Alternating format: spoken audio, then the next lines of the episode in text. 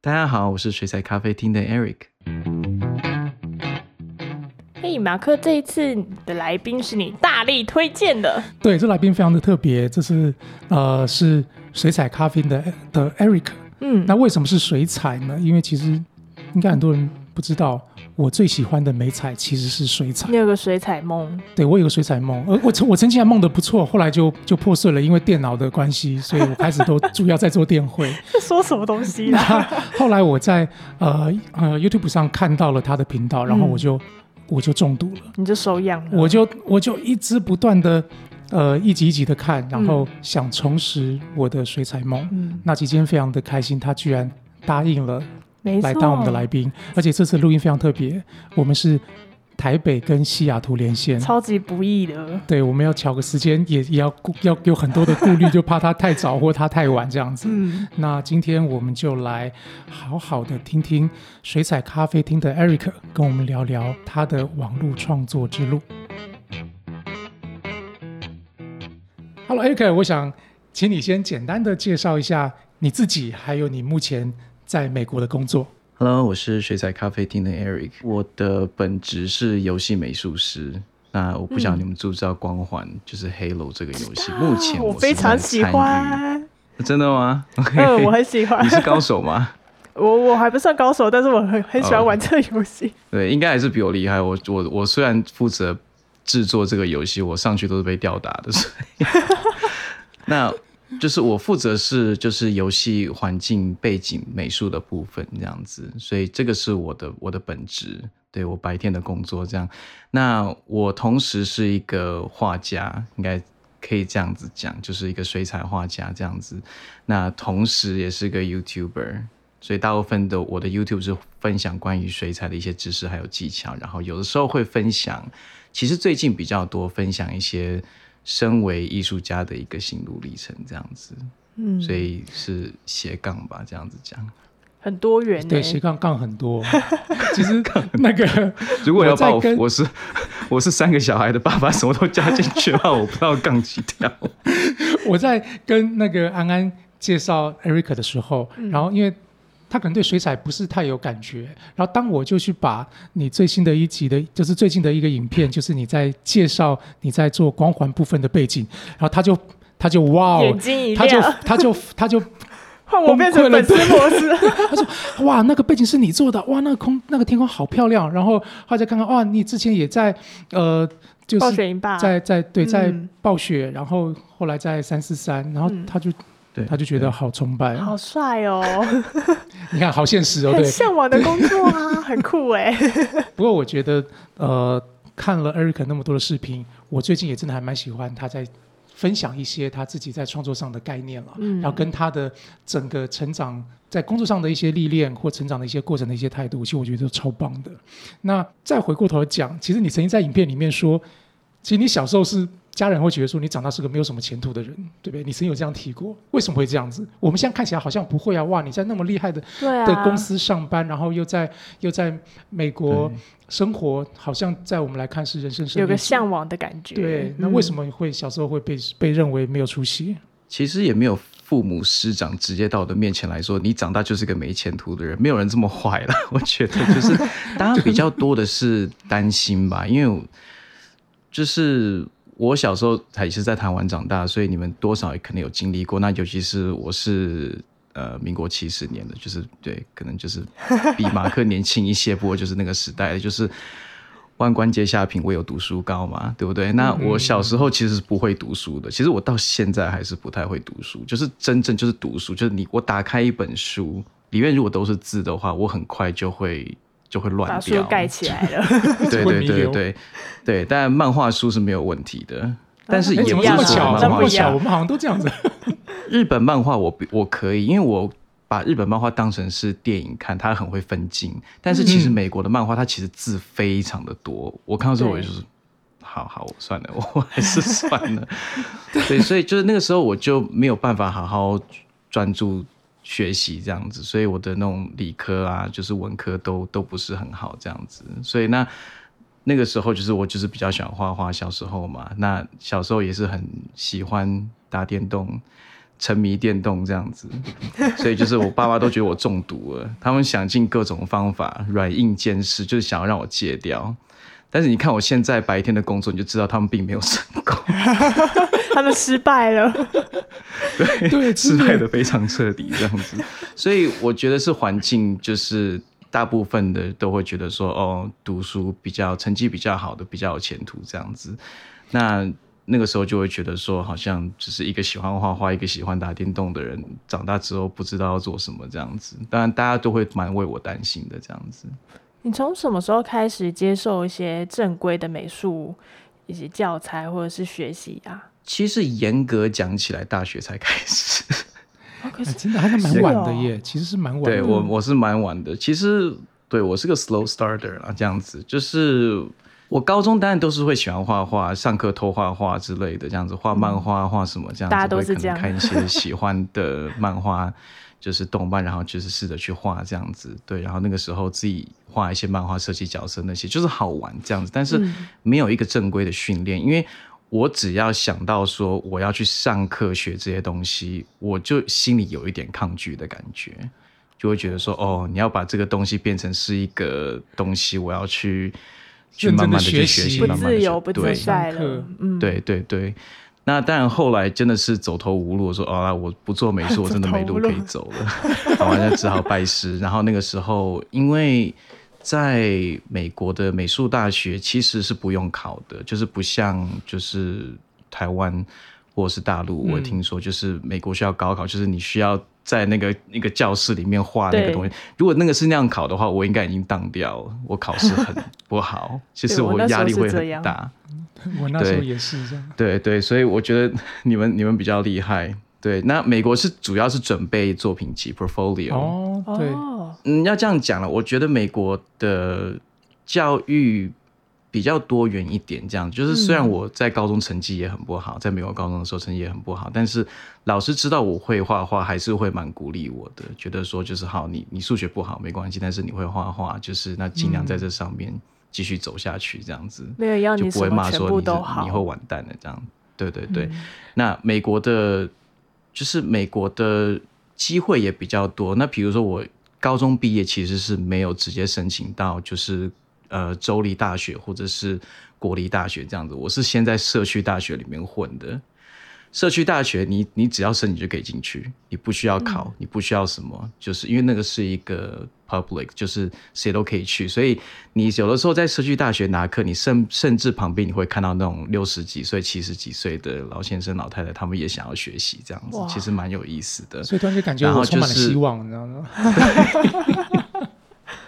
所以你可以在，所以就是在在社区大学的时候，我就开始哦学比较正规的在学学美术，然后找老师，然后准备我的作品集这样子，然后才申请进去美术大学。然后进去美术大学之后，才真的算是有比较被严格的去去做训练这样子。当然，我觉得我也不是里面最努力的人，就是只是说。我若不画的话，就会被当掉。Eric，我想问问看，因为你是一个呃牙医人士，那你也从很年轻的时候你就到美国，然后也进入了美国的职场。你觉得一个亚洲人在美国的职场中会有一些什么的优势或劣势？你自己观察到的？其实我觉得我的职业算是比较特殊一点啊，在对亚裔人来说，就是其实我来这边读书读高中的时候，大部分其他的就是亚裔移民的人，就是尤其是华人，不然就是台湾台湾华侨这样子说，哦，你之后要读什么？哦，电机啊，不然就是从商啊，或什么的啊。有没有有没有有没有人跟我一样读美术的？没有人。是哦，感觉跟我一样，就是可能现在比较多了，我觉得，嗯但是我觉得我那个时候还算是比较偏少所以就是我觉得我的职业以我所认识的，就是牙医人士来讲比较少一点这样子，但是我可以分享我自己在之前在呃在在微软我感觉到的一件事情，这样就是我觉得我们的其实每天的工作上来讲，其实没有太多的差别了。因为我可能在美国久了，上班的时候我其实也把自己当做是一个美国人，讲的都是英文。跟同事聊的一些生活琐事，也都是在美国发生的这样子。但是如果是以一个大企业来讲的话，我觉得升迁是一个比较困难的事情。那并不是因为说我们的能力不够，其实我认识很多华人，能力都非常非常的好。那我也不是说他们有歧视之类的，至少我的我在公司的时候我没有这样感觉。嗯，但是我觉得是我们被传统文化的的束缚，让我们在职场上比较不吃香。那什么意思呢？就是我可以想到最经典的一个例子，就是说，就是我们常常被长辈教导说啊，你要谦虚啊，就是那种呃。施人圣勿念，受事圣勿忘，应该是这样讲吧？应该没有记错，就是不要一直去邀功，你把你分内的事情做好就好了，这样子。那人你如果做得好，人家会看到，这其实是不正确的，因为尤其是在大公司里面，大家都顾着自己，没有人会去看你做了什么事情。嗯，那所以就是说，不是说要一直去邀功或怎么样，但是你要让别人知道，跟别人常常的去沟通说。哦，你在做什么？你正在做什么？你需要帮助什么东西？就是多沟通，我觉得是非常非常重要的。因为我觉得华人常常都觉得说，哦，我们自己顾好自己分内的事情就好，埋头苦干之类的。对对对对对对，什么全勤奖啊，什么东西的，这在美国没有这种事情。你如果生病的话，给我给我滚回家，不要传染给别人。这个是他们非常严厉去跟大家讲的。如果你生病的话，不要给我过来，你过来反而会被骂。没有什么全勤奖，就是我冒着病就过来这样子，就是没有这回事这样子。所以就是这个是文化上面蛮多不一样的东西这样子。所以其实说实际一点，就是在职场上面，你就是一个商品，所以就是你要让别人看到你的价值。那那这个责任不是别人，是你自己，所以你要让别人知道你的价值。那这样子，你之后如果说要求要加薪啊，或是升迁啊，就是可能就是会比较有实际的例子，可以告诉他为什么你是个有价值的员工，嗯，而不是到最后都是被发好人卡这样子。但是因为你你也这样子默默的做，是不是？因为我因为我晓得你从当时你进到三四三的时候，其实你是约聘的，那后来也因为一年后空出一个职缺，那这个这个职缺也是你。争取来的呢，还是他是怎么样得到，或者就变成了正式的人员？所以那个时候，他们的确是有空缺，然后就是其实我蛮多的部分是当时在我上面的上司，他算是蛮蛮赏识我的。这样讲好了，就是我刚刚讲的，就是你不要等人家来发现你，因为并不是说就是。不会发生，只是说那个是特例，所以我觉得我的上司那个时候正好是特例，他看得到，就是说我在认真这样子。然后那个时候正好有空缺，其实那个时候他有其他的上司，他上面的上司有跟他讲说，你要考虑一下外面的人，因为当我们有空缺的时候，是内部跟外部都要发这个消息出去的。嗯，所以那个时候要来就是。应征我这个职位的大概有一百多个人，我记得他那个时候讲的。然后对，但是但是并不是说我脱颖而出，不是，是他懒得看这么多履 他说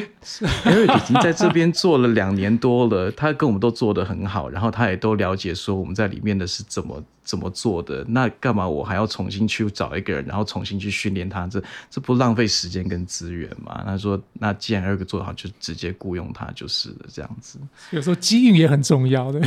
对对对，所以其实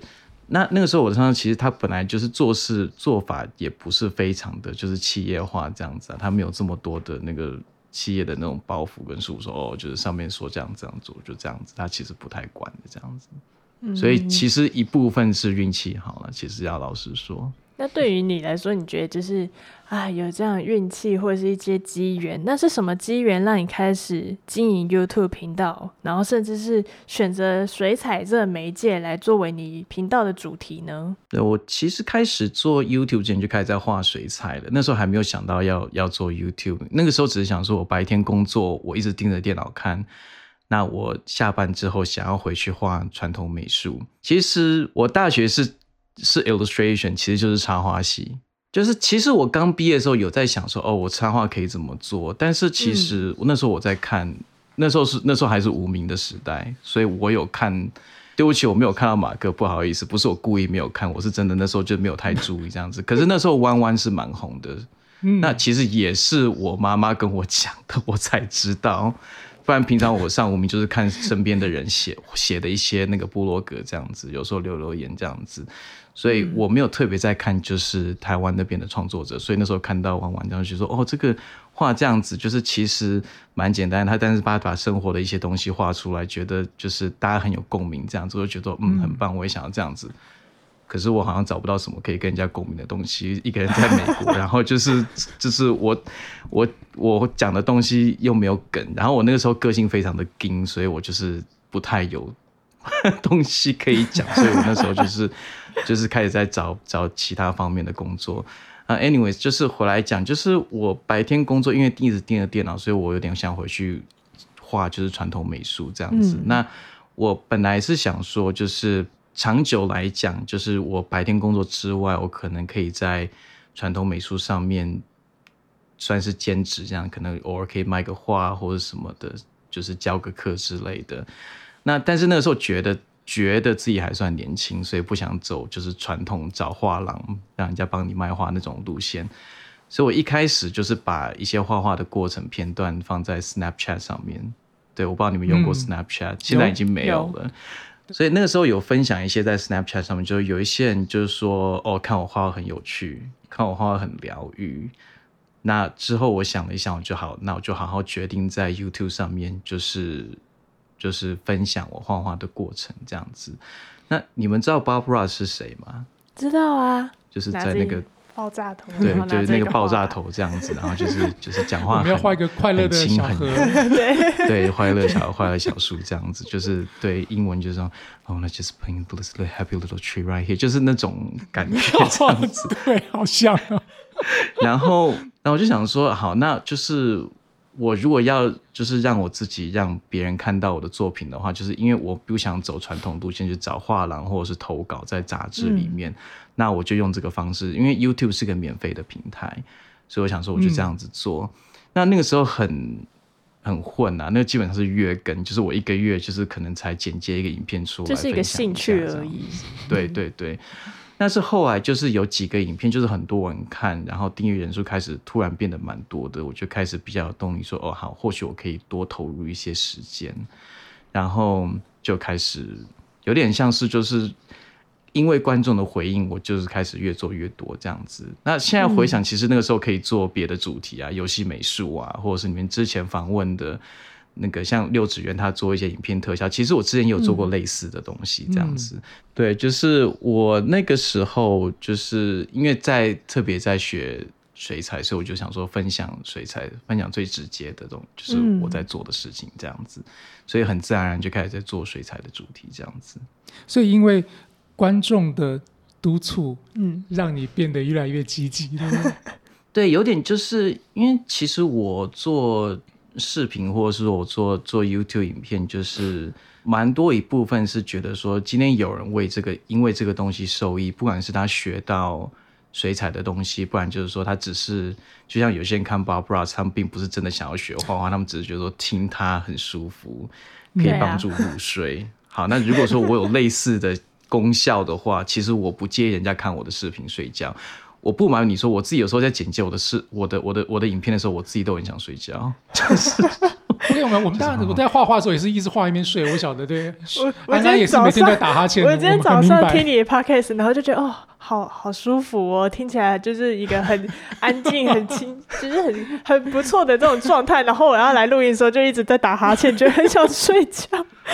睡眠是非常重要，所以就如果你真的让你可以睡觉的话，其实我真的没有关系。功德无量。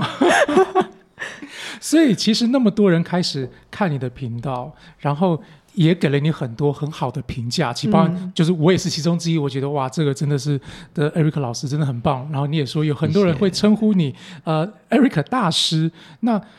好像我觉得很多事情是不是在开始很多人喜欢你之后，虽然它是一股动力，但是不是也带给你一些不一样的感觉？也变成一股压力。嗯压力其实我觉得就是一开始我会觉得很多人叫我老师的时候，因为其实我其实对这个称呼还算是中文要怎么讲？诚惶诚恐吗？就是比较就是 就是 I take that very seriously，就是我觉得说，就是这个这个称呼其实是蛮蛮尊敬的一个称呼，可能是我小时候的背景这样子，然后然后我又是相信那种一日为师，终身为父那种感觉。其实我有时候、嗯我因为我之前有教过就是高中生画画这样子，然后他们高就是大现在大学都快毕业了，有时候他们回来问我一些问题，我都还是会花很多时间跟他们讲说，给你们一些建议这样子。所以当大家说哦，Eric 画水彩很好，就一直叫我老师老师，其实我觉得压力会蛮大的，因为我觉得说老师应该是那些大师，不是我这样子。对，那尤其是其实在美国，除非就是你上大学之后，其实蛮少就是叫你的教授某某某教授之类的，满满场都是直呼就是直呼姓名字。的。啊，对对对，所以我在美国教课的时候，或者是我在美国在就是上其他大师的研习课的时候，大部分都直接叫名字，叫 Eric 或叫 Andy 或者叫 Joseph，就是直接叫他的名字这样子。所以突然说 Eric 老师、林老师，我就突然觉得说、哦、，OK，这个 压力很大这样子。但是后来慢慢的觉得说，就是我觉得就是可能因为我从小就不是很被看好吧，所以就是我其实没有这么多的包袱或者是什么光环之类的，我需要去去维持这样子。我就觉得说，就是 大部分的留言也就是一些问一些普通的技巧，所以我就开始没有给自己太多的压力，就是要做什么特定的影片或怎么样，就是想分享什么就分享什么这样子。嗯，那其实我觉得我我有做过几个视频，就是跟大家坦白我的我的感觉，就是说我觉得老师这个称呼其实责任很大，压力很大，嗯但是我并不想给自己的这个压力，说我每一张都要画的非常的好，每一张都无可挑剔，这是不可能的。所以我现在要跟大家跟大家坦诚说，其实我有很多还要学习的地方。其实我觉得跟观众诚实的讲我心里的感觉的时候，我自己就有点如释重负，就觉得说，好，我不需要再给自己这个压力，我已经坦诚的跟观众讲说，我也是还在学习的一个人，这样子。对，Eric，以前我也教过水彩，我以前在在复兴上工附近的画室教过水彩，然后我的学生那时候打电话到我家，然后我妈妈接的，她就说：“呃，你好，我要找一下李老师。”然后我妈就说：“哦，你打错了。” 就是因为我妈也不认为说我的儿子会成为一个老师，不会的，他他 一定是打错了。对啊，所以从呃二零一五年开始，那你就开始在 YouTube 频道上，那时候是英文的 YouTube 频道，对不对？那对对对。后来在呃四年后开始有中文的频道，那那嗯为什么会有这样子的转变？其实这个切，这个切切应该是要感谢我一个学生。我在二零一四的时候的二零一四的时候，我在美国有开一个网络课程，那当然是在网络上面，所以世界各地人都看得到啦。那后来我发现里面有一位台湾学生，然后我就很蛮讶异的，因为我的视频全部都是英文的，然后我就他就跟我说他是台湾人这样子。嗯那那个时候就是我在想说，因为我的课程跟直播都是用英文的，那我怕他听不太懂，所以我有时候会私底下就是用中文教他这样，因为我就想说，既然会有台湾的朋友找到我这样子，就非常非常的高兴这样。然后后来教他几次之后，我就发现说，那如果我可以用中文教的话，那或许我可以试着做中文的视频这样子。因为其实虽然我觉得我的中文程度可能没这么好，可能太小来了，但是我觉得我尽量会，我尽量会，我尽量会就是可以做，就是试着做中文版的这样。因为其实我的视频。大部分都还是从英文开始，我的文稿那些会先写英文的，然后我再自己翻译成中文这样子，所以就是，所以我就是决定做开始做中文的影片。那一开始我是全部都塞在我同一个频道里面，就是 Cafe Watercolor 那个频道里面。嗯，嗯那可是后来我就觉得说，这个对观众的体验不太好，中文、英文的影片跳来跳去的这样，所以我后来讲说，就是那我就另外开开一个中文的频道这样子，所以。嗯那那个时候不是只有在 YouTube 上面，其实在大陆的那个哔哩哔哩网站，其实也有我的频道，这样子，其实还蛮有趣的，因为会认识很多不同的人。那你在制作像英文跟中文的影片的时候，你会有什么困难之处吗？大部分是还好，因为普通讲话就像现在这样子，沟通还算是 OK 这样子。最头痛的比较是一些名词类的翻译，哦，因为我毕竟是在美国学美术，不是在华语的环境下面，所以有很多名词不知道。那颜料的名字我就不用讲，我早就放弃了。所以我在影片里面颜料我都是讲英文的，什么 cobalt blue 啊，burn umber、burn sienna、yellow ochre 这些，我就是因为我记得什么 burn umber 什么焦竹还是什么，就是就是很绕口的一个 名字。我想说，我连写也不会写，好算了，我就直接讲英文吧。这孤样子，我说对不起，我实在是没兰办法记得。所以你就直接找那个名字或者是编号好了，这样子。那另外一些就是比较技术性的一些名词，像什么明暗交接线啊什么的，之前我都不知道那个翻译是渲什么。染啊之类的，，对，渲染啊，什么投影啊，什么，就是完全不晓得。有时候一开始在做的时候，我就会上 Google 去查说这个 翻译的名字是 反而要英翻中哎、但是我必须要讲，就是我在做中文的的的影片的时候，我有特别的亲切感啊，因为在美国，我大部分只会跟太太还有小孩，或者是其他华人朋友说中文。我在上班或者是出去买东西啊、超市什么，但都会是讲英文。就突然讲个中文，人家说你在说什么这样子，那就是。其实我现在跟我的小孩，他们因为他们都是上学了，很多的时候都是我讲中文，他们回英文，然后就是哦讲到太激动的时候，我可能就要用英文去骂 之类的，还比较说教之类的，就可能需要用英文去讲。所以你的小孩也都会讲，都会讲中文嘛？因为他们算是在美国出生，但都会讲中文。对，会讲一些华语啦，不过就是呃一个比一个差吧。所以要骂对因为他要用英文骂，要转到英文模式。比较顺啊，就是对有些东西，他可能用英文跟他讲一些措辞什么，他比较清楚知道我在讲什么这样子。嗯，Eric，你在网络上用你的水彩影响了很多人，那我也想知道一下，有没有哪些的水彩大师是影响了你？你可以聊聊这些影响你的水彩大师吗？其实我敬仰的大师蛮多的，当然一开始我最喜欢的是澳洲的那个 Joseph Spookvich，就是他画很多下雨的那个场景，非常的漂亮。嗯那因为我住西雅图，也常常下雨，所以我就觉得说这个是我可以就是临摹的一个一个主题这样子。那学习之后，其实我后来看到就是接二连三看到很多其他的大师，就是美国的 Andy Evenson 啊，然后就是瑞典的有一位叫 Nick L 嘛，那台湾的简中伟老师，这个或许你们也知道，他也是非常非常有名，国际是有国际国际性的大师这样子，所以很多很多这样。那我觉得从在他们身上，我看到很多是他们如何运用水彩这个这个美彩这个材料来诠释他们看到的世界。那我觉得很有意思的是，就是每一个人的画作风格都不一样，可是跟他们跟画家本身的个性其实是有点息息相关的这样子。像我觉得，就是我看简老师的水彩的时候，我就会觉得说他的水彩笔触那些的很有自信，然后甚至有些地方有点炫技的感觉。那这个不是在不是在说这样子不好，而是我觉得就是他的一个感觉，就是有一个想、想要表现的一个一个感觉这样子。那 Andy Andy Evenson，我现在很喜欢他的画，他他的画的感觉就非常的清爽，然后很有温度。嗯，那我去上过他的课，他的确也是一个很温和、一个很没有架子的一位大师。嗯所以我觉得就是还蛮有意思的，就是看到这些作品，然后之后认识这些大师，觉得说他们的个性跟他们画是有就是相辅相成的那种感觉，这样子。但是说是网络创作方面的话，我觉得我比较需要自己找方向，因为这些大师其实他们都没有一个 YouTube 频道，他们也都不是在网络上，他们都有 Instagram 嘛那些的，但是也都有 Facebook，但是他们不是像我这样子还在营运一个 YouTube 频道，所以就是我在就是网络创作方面，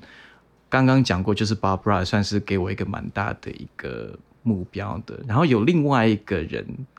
其实跟美术跟水彩一点关系也没有。你们知道 Marie Kondo 是谁吗？嗯，呃一，脸是一个日本人，然后他在教人家怎么整理房子。哦，好像 那我有印象了，我有印象了。对对对，因为中文翻译是什么我忘记了，这样子，就是他在 Netflix 上面有一个有一有一系列的，就是节目，就是他去人家家帮告诉他们怎么整理，对，嗯嗯嗯，然后那些人经过整理，就是回忆起很多的东西，然后就整理完之后心境也变得那种感觉这样子。然后所以就是这两个人其实对我来讲是就是网络创作上面是一个我喜喜欢去想要去达到的一个目标，就是可以在这个东西上面就是可以对人的看到的人观众朋友的生活会多少有一些就是正面的帮助跟影响这样子。嗯嗯，那你自己现在本身除了在传统绘画上，你也会使用一些电脑媒体呀、来做绘画。那你觉得这两者就是这种感觉画起来的感觉有什么差别吗？或者你心境上有什么不同吗？其实对我来讲，就是工具上的不同而已啦。当然，就是电脑你可以 Control Z 啊，这是最棒的。我觉得这是最伟大的发 Control 明 Z，。对啊，你可以 Control Z 十几次也没关系啊。就是你要重新开始，其实很很方便啊。那不然就是、嗯之前我在就是做一些就是数位作品的那个作品集的时候，很多就是直接照片部分抓下来，就是 Photoshop 进去，那个材质什么表达就非常非常的到位，这样子。是，但是水彩当然不太可能啦。但是我觉得主要还是看就是艺术家本身的一个核心，就是我觉得了解自己想要表达什么，然后找到适合的工具，我觉得是非常重要的。其实我自从要被你们访问的时候，我就我就一直在听之前你们访问的人，因为其实我蛮有意思的，也想大家也想要了解一下，就是就整个的访问过程是怎么样。哇所以我也是托你们的福，我看到了，我就是发现了其他的艺术家，像像就是我前两天就在听到你们在那个你们在 interview bounce，就是我就觉得，嗯他的、他选择的工具是是 graffiti，他嗯涂鸦，这是我不可能会做的事情，因为不适合我的个性。就是大手大脚的那种做法，其实不太适合我。但是他找到了他自己可以表现他内心的一个一个美彩，所以我觉得这是嗯看自己艺术家的核心这样子。其实我就是不管是在游戏美术上面，或是水彩上面，其实我常常觉得学生有一个，我觉得是一个小小的问题，就是他们很纠结要用什么工具，他们很嗯纠结要用什么软体。那当然，工欲善其事，必先利其器嘛，好的工具很重要嘛。但是就是人常常问我说：“哦，老师，我应该先学什么？我想要进游戏美术，我要先学什么？因为 Photoshop 吗？Clip Studio 吗？Procreate 吗？Maya、3D Studio Max 就是一大堆 Blender 就是 我每一个都碰过。可是我可以跟他讲说，就是核心的理念是一样的。你与其嗯在纠结你要学什么软体，先练素描。就是从基础当然不会讲的对我不会讲的这么是凶啦，但是我会跟他讲说，就是先把你的素描这些功底就是训练好，基础功要打好。对对，那你之后学什么工具，其实都会非常的得心应手，对你来讲就是一个工具，对不对？就是就是一个一个很可运用的很美锋利的材宝剑，一个很锋利的宝剑，在一个就是很厉害的剑士上面，就是会变成是那种杀敌百万的武器这样子。那再一个就是 就是什么都不知道的人上面，就是可能搞不好还会把自己割伤，也不一定。所以就是这个非常非常，我觉得这个是非常重要的，就是哇训练自己的核心。对，训练自己的核心，其实我觉得比学任何的工具都还要重要。嗯，啊，你是不是很认同？其实基础最重要。你到底素你素描有没有练好？当初 你现在是在质疑我吗？我真的觉得这种基础的东西其实最无聊的，但是很多做创作的都都嗯很希望跳过这一步，或者其实这个其实就是觉得不想花太多时间在这上面。嗯，但这的确就是成功的第一步吧，把基础打稳。好，其实今天你有没有觉得听 Eric 的声音真的非常的疗愈跟舒服？那我觉得得到一集的舒压，而且收获真的蛮多的。那我们下一集也会再请 Eric 来聊聊，就是网络的兴起到底对传统的艺术创作产生什么样的巨大的影响。那其实我也很期待听他来聊聊这一块。期待下一集哦。大家好，我是马克。大家好，我是显安，本期往这条路上的创作者就先聊到这边，我们就下次再见喽，大家再见，拜。拜拜